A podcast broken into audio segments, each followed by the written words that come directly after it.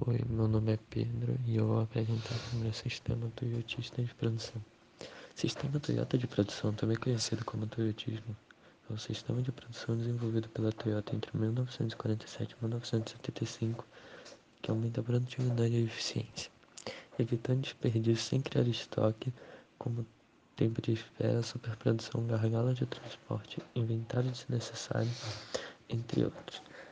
Foi desenvolvido por Taiichi Ohno, o sistema entrega o Lean Manufacturing, o Just-in-Time, o Kanban e o nivelamento de produção ou Heijunka.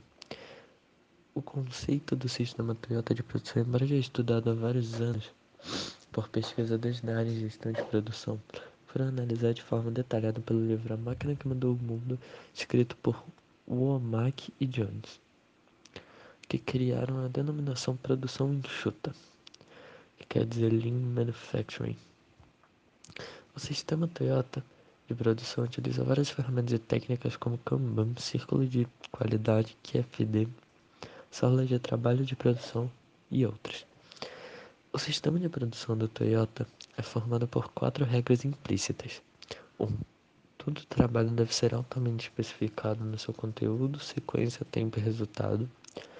Toda relação cliente-fornecedor interno e externo deve ser direta, com um canal definido e claro para enviar pedidos e receber respostas. O fluxo de trabalho e processo para todos os produtos e serviços deve ser simples e direto. E a quatro e a última, qualquer melhoria deve ser feita pelo método científico, sob a coordenação de um orientador e no nível mais baixo da organização. Eu sou o João e vou falar sobre o meio de produção fordista. Bom, Fordismo é um termo que se refere ao modelo de produção em massa de um produto, ou seja, ao sistema das linhas de produção. O Fordismo foi criado pelo norte-americano Henry Ford em 1914, revolucionando o mercado automobilístico e industrial da época.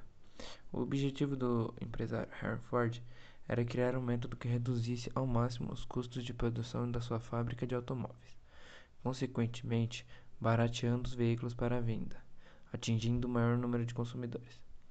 Até o surgimento do sistema Fordista, os automóveis eram feitos artesanalmente de um processo caro e que levava muito tempo para ficar pronto. No entanto, mesmo sendo mais barato e fácil de se produzir, os veículos do Fordismo não tinham a mesma qualidade atribuída aos feitos artesanalmente.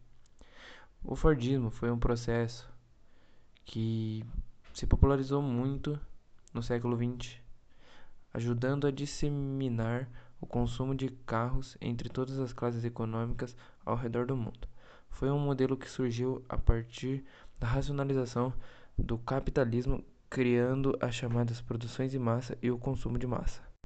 O sistema Fordista foi de extrema vantagem para os empresários, porém considerado negativo para os funcionários.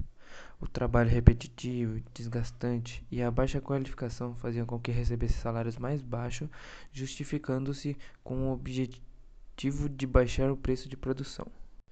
O período que segue ao segundo pós-guerra é considerado o auge do Fordismo na guerra do capitalismo.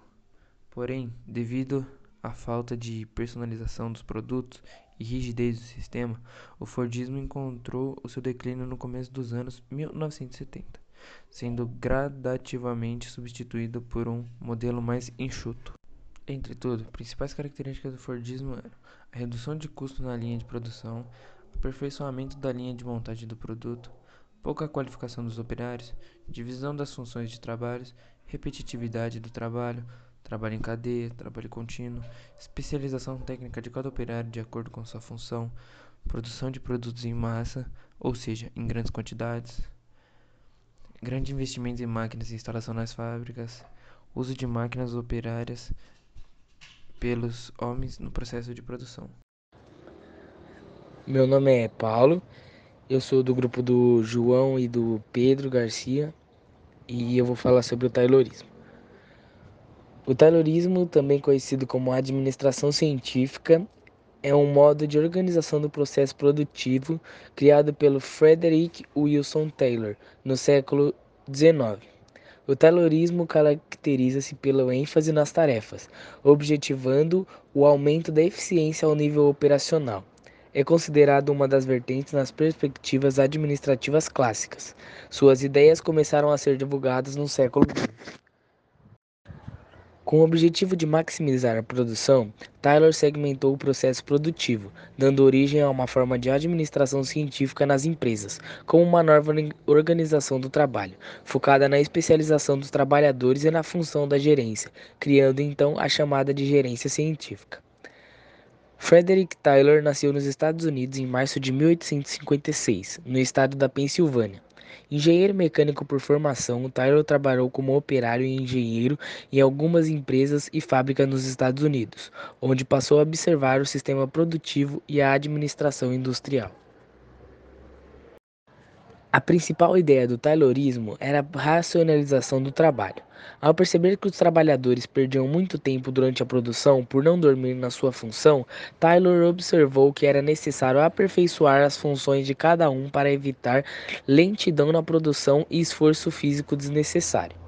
Para isso, era necessário que os funcionários recebessem instruções quanto à função exercida para que pudessem aperfeiçoar sua capacidade produtiva e permitir o máximo aproveitamento de suas habilidades.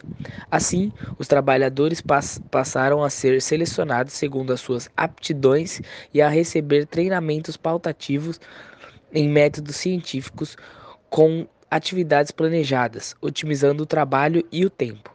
Cada funcionário exercia uma função ficando então alheio ao resultado final.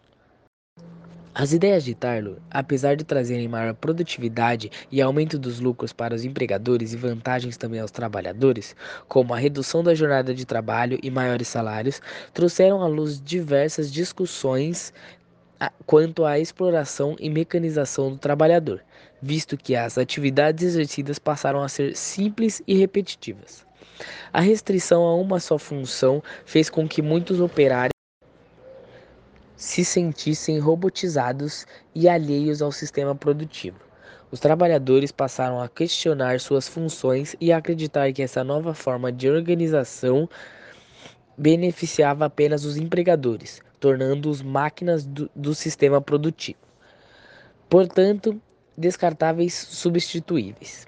As ideias dos trabalhadores eram reprimidas e cabia somente à gerência tomar decisões quanto à produção, gerando também descontentamento e conflitos entre, as, entre empregados e empregadores.